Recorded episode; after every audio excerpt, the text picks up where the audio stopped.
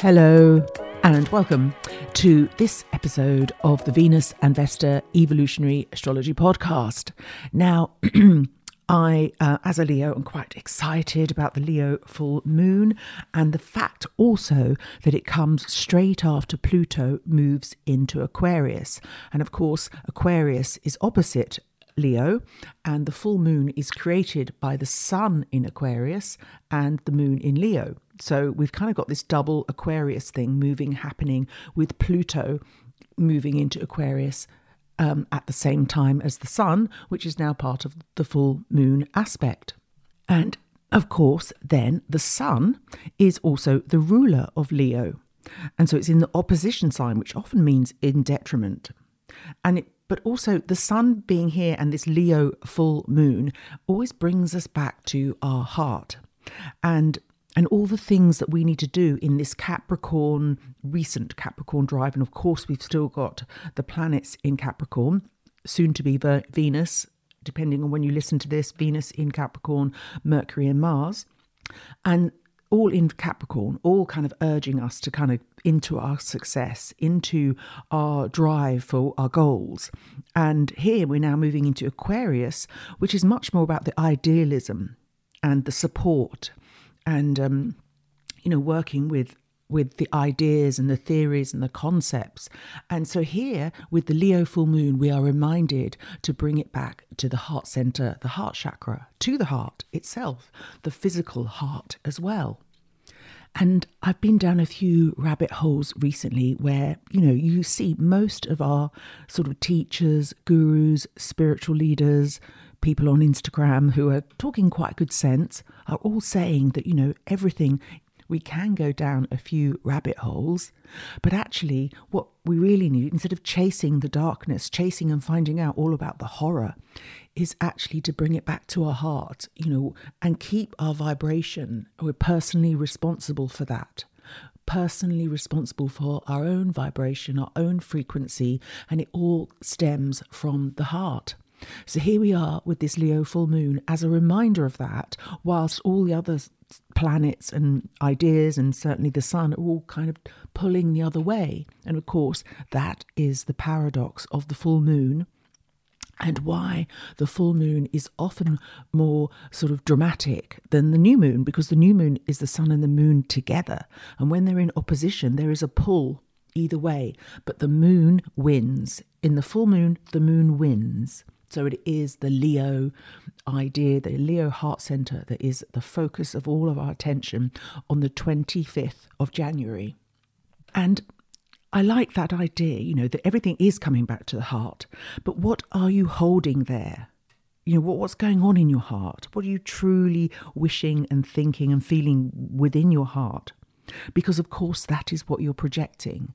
And the saying that, you know, whatever's darkness you have in there, you know, get it out, put it somewhere where you can see it in your journaling, in your book, in your candle work, whatever you might be doing.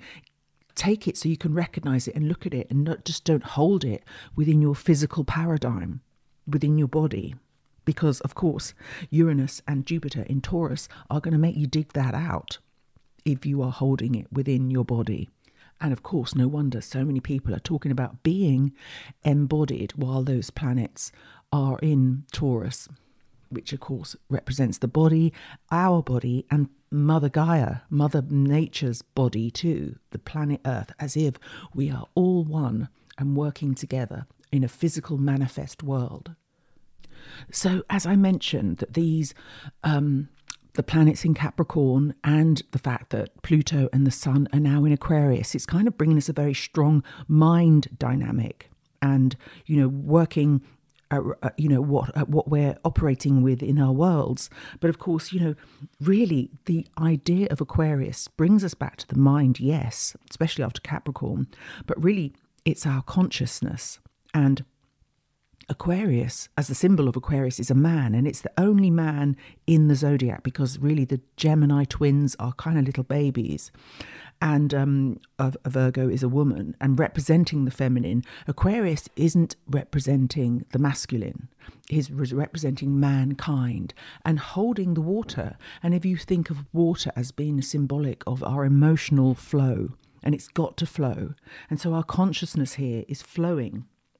And that's what it's really representing. And it's it's mankind and our consciousness and how we are evolving in this in this current earth era. How is earth, and as I've just said, all of us together, the earth and mankind, with a consciousness. A consciousness within the earth, within every cell of our bodies, and within everything that we touch and feel and recognize in our outside world, has the consciousness.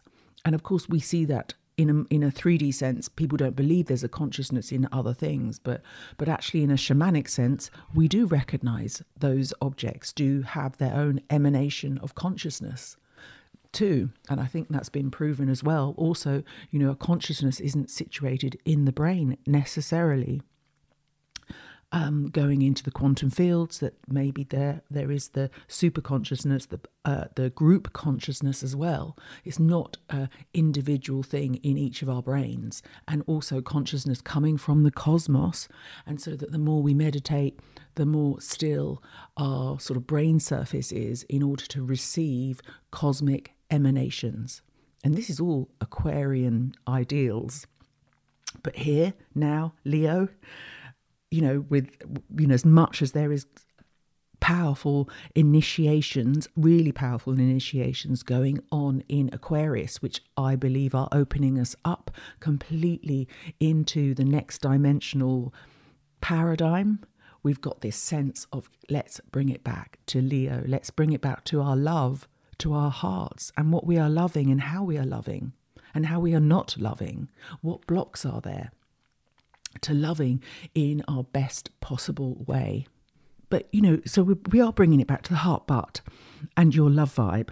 But before you do, I think it'd be a good exercise for all of us to look at where Pluto is in your own birth chart, in your natal chart, and maybe in your secondary progressed chart too. See me if you want to know more about that. But because it is uh, the chart that has progressed in your life to become the evolution of who you are. But your natal chart is still the blueprint. And it is really good to look at where your Pluto is in your natal chart because whatever it's doing there, it's the power that perhaps you've had to learn, the power that you've perhaps had to given away before you've recognized it and pulled it back. It's the um, you know your karmic sense of this is how I need to, my soul needs to evolve in this lifetime. Ain't no doubt about that. So, wherever Pluto is in your chart is now going to have a dynamic shift because Pluto is shift has shift has shifted and will shift further again this year and was shifting last year. So we are all receiving this soul sense of this is now we're going on to the next level. So you can have a look in your chart and see what area that is going to be shifting most. So if you are a baby boomer, you're going to have Pluto in Leo, and that takes us right up from 1938 to 1964. Those are the baby boomers. The, call it baby boomers because they're born after the war when there was a huge baby boom. I think that's rather, I'd like to look at that, the data on that, because what is it, 20%, 40% of the men came back? So to father that baby boom. Anyway, but also it was the era of Hollywood.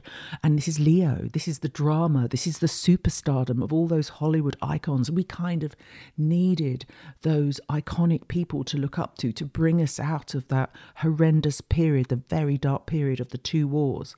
So this was like the big, and also the wars were caused by big, overblown, egotistical leadership ain't no doubt about that. So that's the baby boomers. So if you're born up to 1964, you're a baby boomer.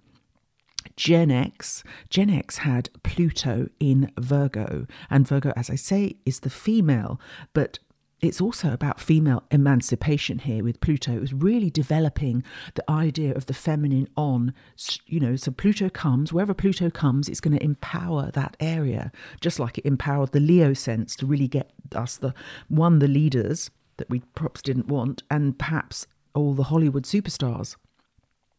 So Virgo moving into, uh, sorry, Pluto moving into Virgo is going to empower the feminine, empower fertility, empower all those ideas about the generation of, of how we nourish ourselves and healthcare.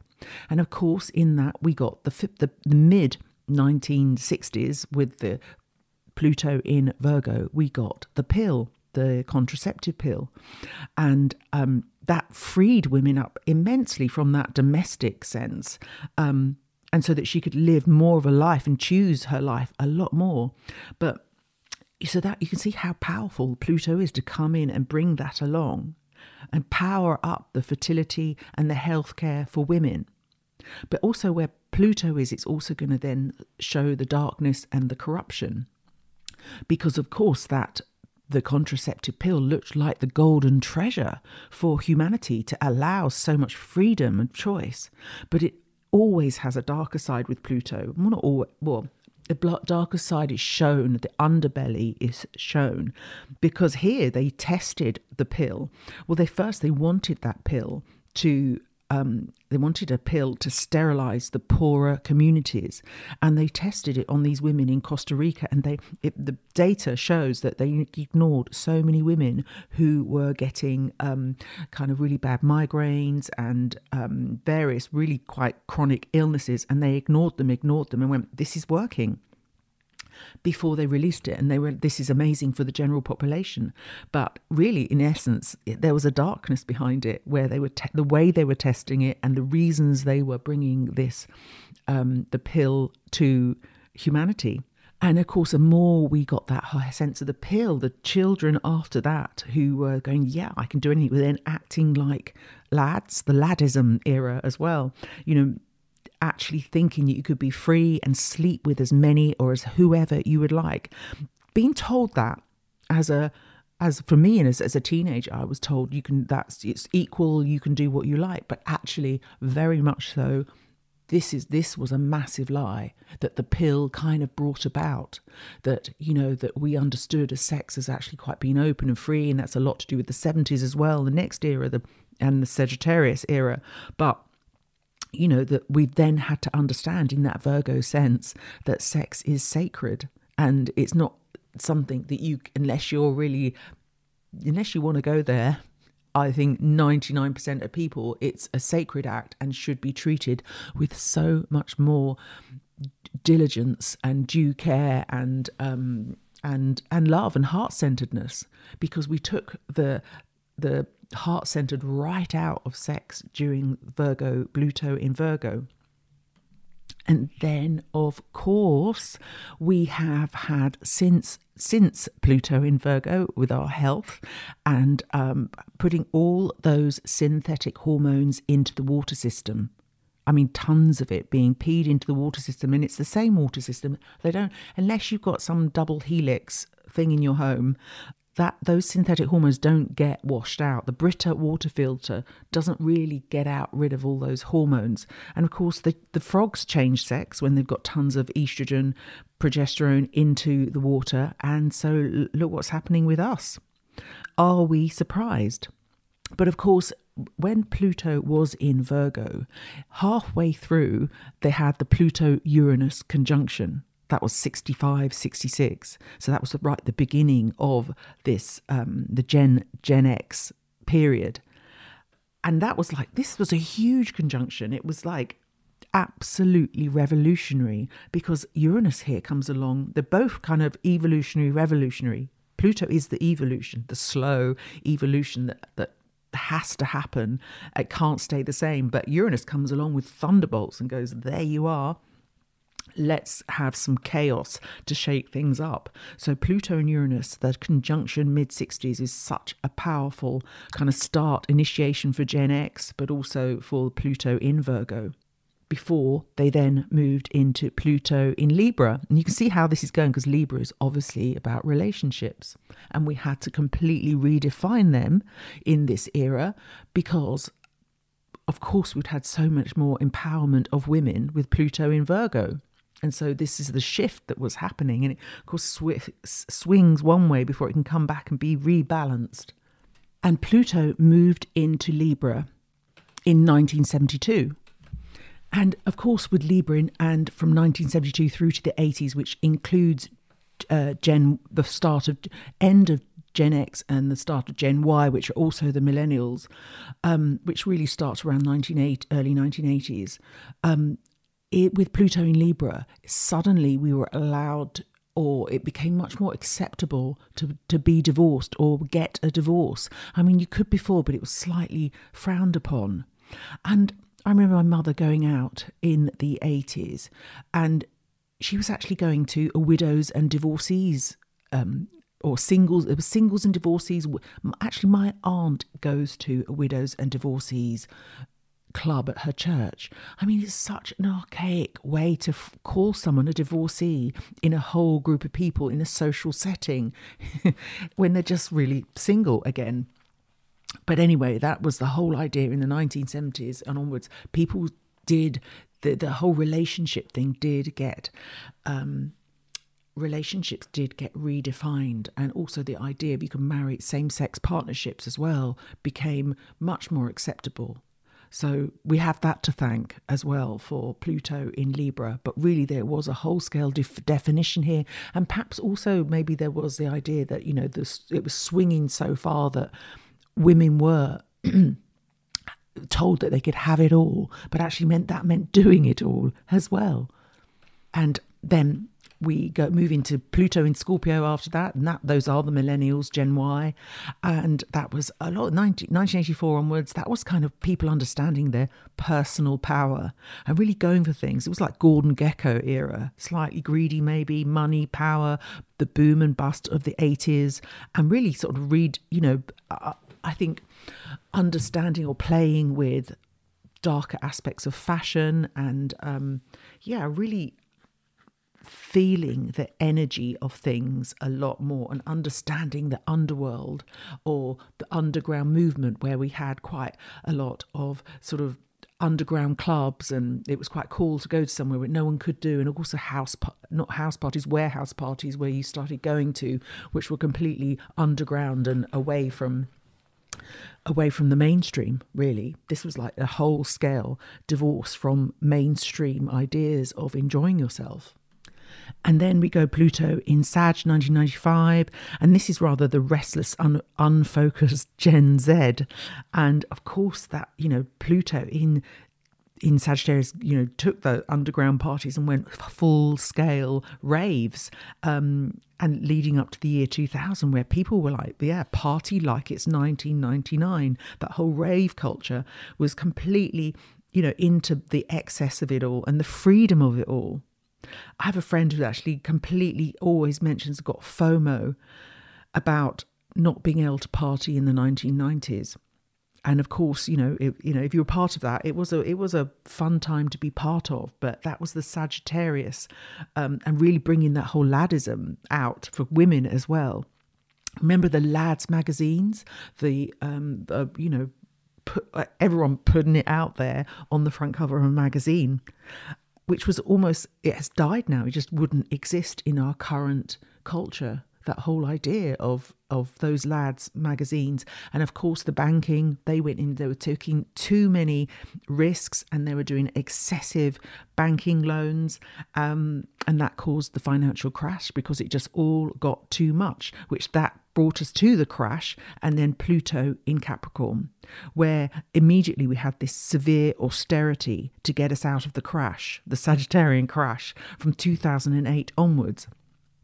And of course, we did need this restraint after that, but it's 15 years. And that restraint and that control has slowly grown you know, in insidious growth of top heavy and now dictatorship Dictatorship of people that are elected that go too far, or the unelected officials getting together um, and organising themselves to decide how we have to behave and curtailing our freedoms. We're not even in aust- well, kind of going back to austerity, but austerity, but spending money on war unannounced and unapproved. Our prime minister went ahead and. Um, they bombed the Yemen without even bringing it to the Senate or to Parliament. They just went ahead and did it. How dare they? But that is the excessive kind of end of the Capricorn get, getting too much power, getting too much authority, even when it hasn't been given.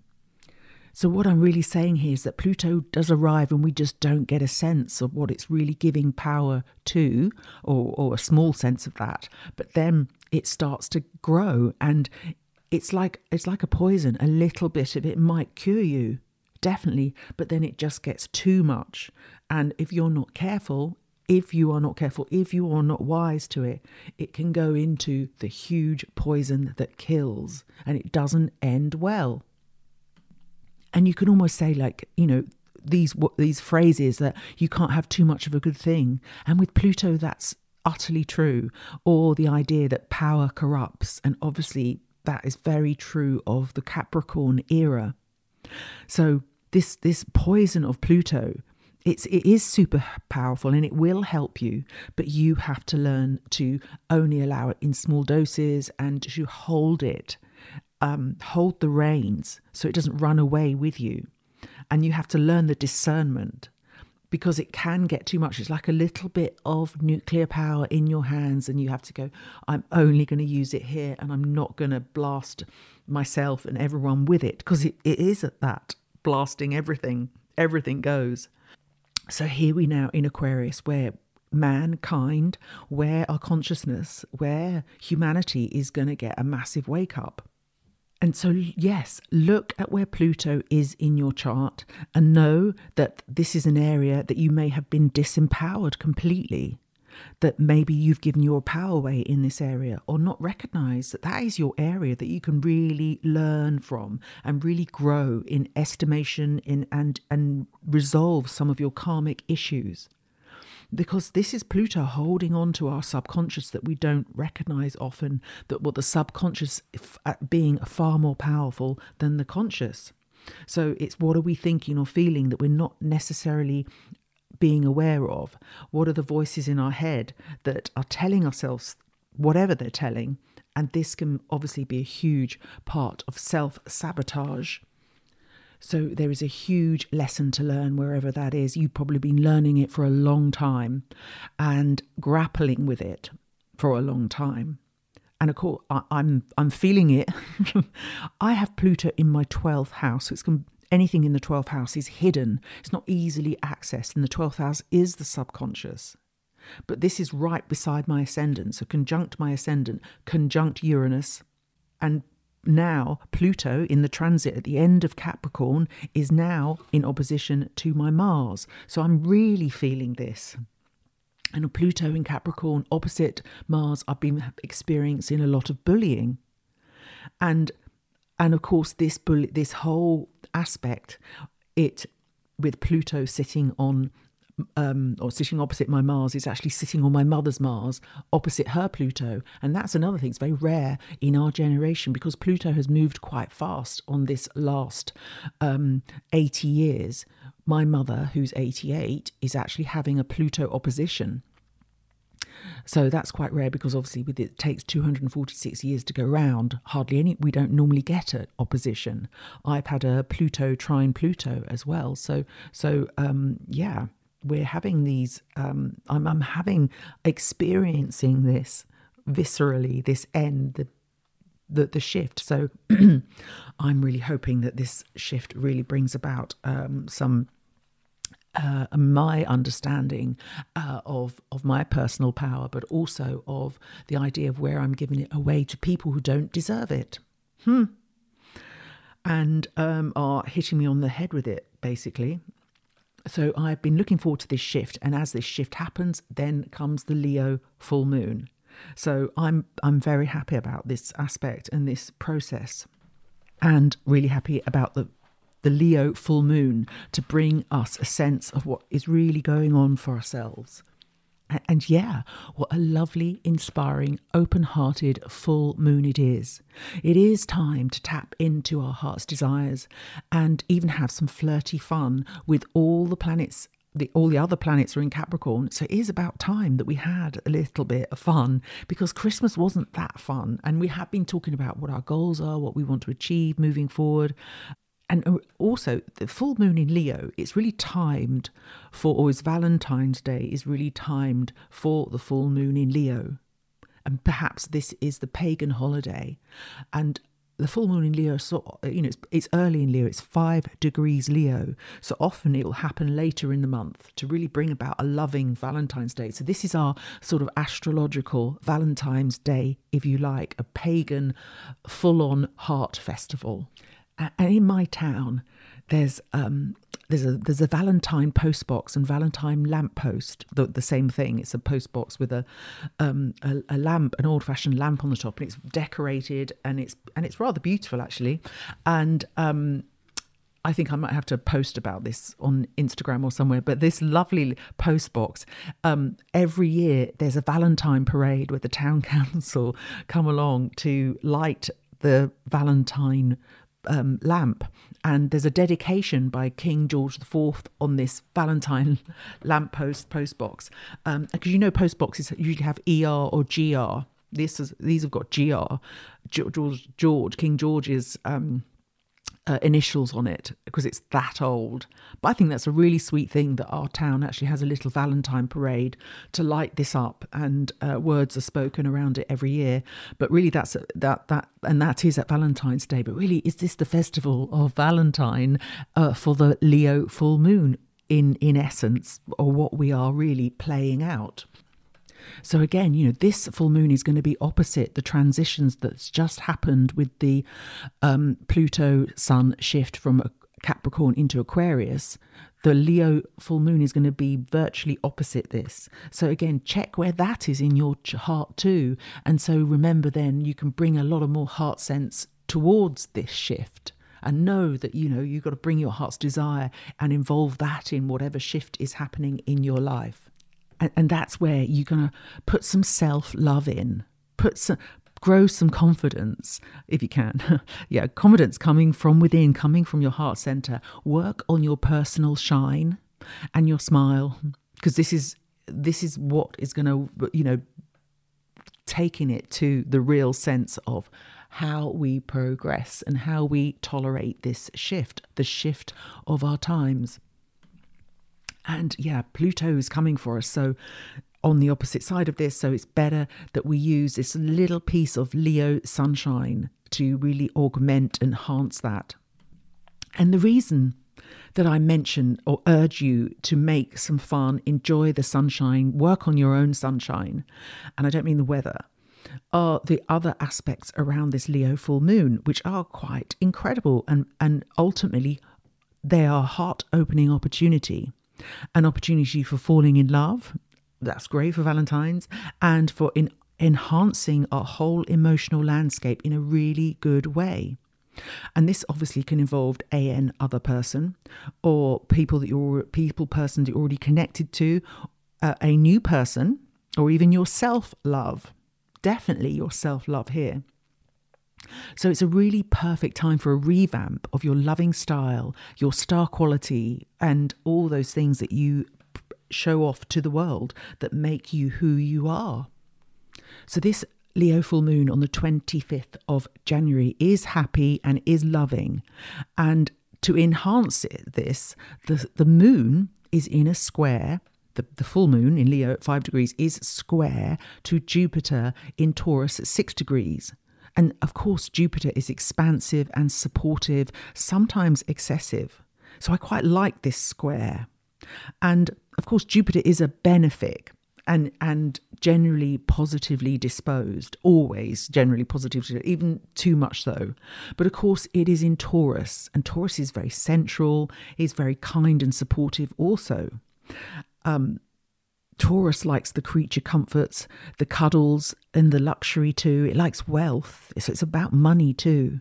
And so we have this Leo full moon picking up on this sort of overgrown overwhelm of the Earth's Taurian richness, of money, of pleasure, of feeling good. So this is decidedly very good, maybe too good. And because this is a square, it's not a trine, it's a square, so it's quite quite inspirational. It's kind of like it gives it a kick, or, or maybe there's a needling or an irritation. Is is it too much? Are we taking a risk here by by being too much? By but no, it's kind of urging us to go there, urging us, forcing us. The square is going, yeah, pick up on that, sort the money out, understand that you are your money, that your heart is what is going on your heart, whether that's lack as it so often is, and, and sorrow and turn it around because that is what is your big attractor. It's really the big kick that we kind of need. Yes, we might be going into excess, and that's excess money spending, uh, too much giving, too many treats, um, too much sex, maybe, um, and maybe the spending of the money gets out of hand. So that that is the small caveat here. There is this kind of boost that could get out of hand, but I know you can watch that yourself. Um, but also on top of that, the moon. To, to, to add to this caveat, the moon is making an inconjunct to Saturn in early uh, Pisces, an exact inconjunct because the moon, the Saturn is at five degrees. Um, and Saturn is trying to do the right thing here. Saturn is restrictive. Um, and when it's in an inconjunct, we're just going to ignore it. We're, going to overlook the restriction here that Saturn might be kind of the austerity here, that holding back on your emotions, holding back on Pisces things, which will be the um, the the idea that you could lose yourself here and and we're just going to ignore it for the Leo full moon which is what a an inconjunct does. It's when they're not opposite and they're not in a trine. It's in between that. So, uh, if you do an opposition and move one of the planet or one of the over to the next sign, that's the inconjunct. So it's kind of an unusual angle within the chart. And of course, it's half of a yod here, but um, which has just moved on. It was it was a yod to, with Leo, but it's just out of orb. So this is the warming. Um, so there are going to be naysayers within whatever you're doing to excess or enjoying yourself so much. But so the naysayers are there. They're there in the backgrounds, in the back of our minds, while we take a piece of pleasure for our hearts and for our beingness, enhancing our beingness. Um, but of course, as a Leo, I'm not necessarily going to uh, um, heed the calls for restraint myself. And of course, it's in an inconjunct, so definitely that kind of gets ignored here to our peril. And however, on the same day of the Leo full moon, Mercury and Mars are in a in uh, sorry are getting together in mid Capricorn, and they're getting together. One's overtaking the other, and they're having a conjunction. And you know, Mars is absolutely kind of exalted in Capricorn. He loves it in there. So really going, taking action, taking aligned action, you know, right action, right thoughts. And it's Mercury here that's bringing along the right thoughts. So this is stability and capability. So whatever gets said, or the idea of what you are wanting to achieve with the Leo full moon, the self love, the enhanced makeover, there is a drop of longevity and support here to consider. And so this this kind of conjunction of those two planets at the same time as the full moon, I think, is giving it um, the assurance that you can go ahead and do these things, ignoring my heed for restraint. Indeed. And then there is further good news. The next day, so within 24 hours of the full moon, and the full moon happens at uh, 1754 in the UK, so nearly six o'clock in the UK, so early morning America, and uh, on the 26th, actually in the morning of the 26th in Australia. But so the this with the 26th going into the 27th for Australia, but the 26th for UK and um, America. Our crazy and chaotic planet of surprises, Uranus, goes direct. And this is the this is the curveball style of Uranus, and and of course Uranus is a bit freaky, and whatever direction Uranus is going on is quite chaotic. But really, the day it changes direction is the curveball, is the dynamic rip in the fabric of our earthly world, our earthly manifest world here. And of course, because that's Taurus, that's why I'm talking about the earthly world and our manifest world.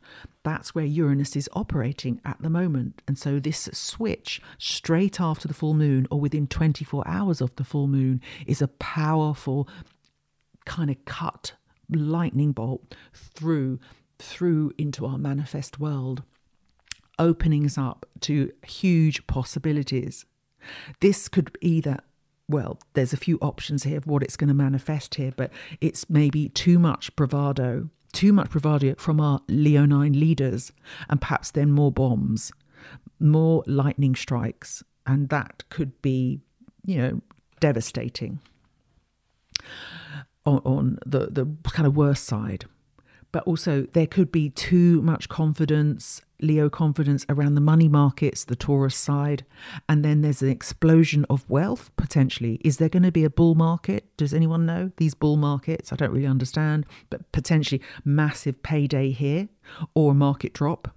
Although I see, I don't see this as necessarily bad or catastrophic in the way, in a financial way, because we've got Jupiter there opening things up. But it is going to have to take, we are actually going to have to take notice of this. This is a surprise roller coaster.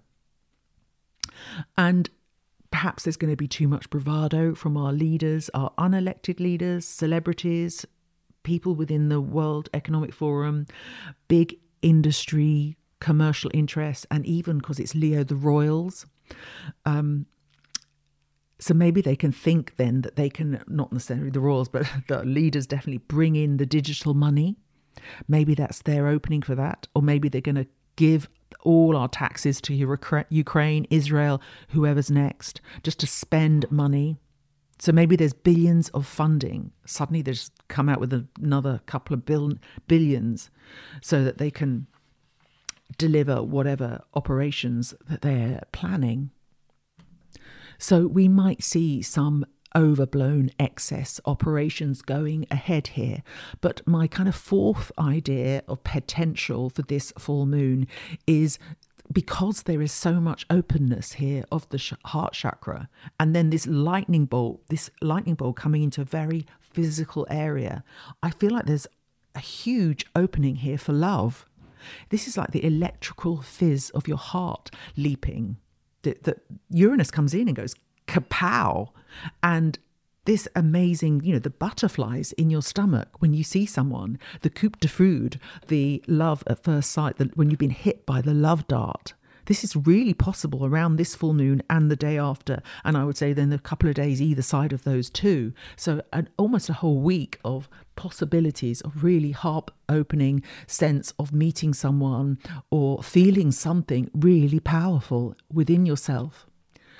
So this is me saying don't ignore the restraint. Go out and and feel it. Go out and feel all those sensations because your heart is going to be full with the leo full moon. And of course uranus is while it's, it's throwing thunderbolts. Um so yeah and maybe we're glad then of the mercury mars double act that's going on right in the middle of capricorn to give us the stability here and make things actually happen in a serious way so we want this full moon and the Uranus lightning bolt. We want it to happen in our personal lives, but perhaps we don't want it in to happen to people in positions of authority. Because another reason for this, why we'd want it not in positions of authority, is now as Uranus goes direct, it's the last planet of all the planets to be in retrograde. So now, now Uranus is moving forward. All the planets are moving forward. So we now have what is called an APDM, all planets in direct motion. And that always sounds so amazing. And of course, whatever planet is last to turn gives a flavour to the whole APDM period. And we have now got nearly nearly three months. We've got we've got the rest of January, so from the 26th or another week and we've got the whole of february and the whole of march for some crazy things to happen. Uranus is flavoring this flow of energy going forward. So this is the hazy days of making hay while the sun shines. We have the wind at our back and the road rising to meet us. Everyone does. You know everyone that you want to be working and happening for and also the things as I say, the governments, difficult people, big plans all get the encouragement and the flow, the unchecked flow. So it's like a forward thrust of everything we are working on and what is happening in our world. And of course, we have this huge expansion of our hearts. We have this huge expansion as well of our consciousness at the same time.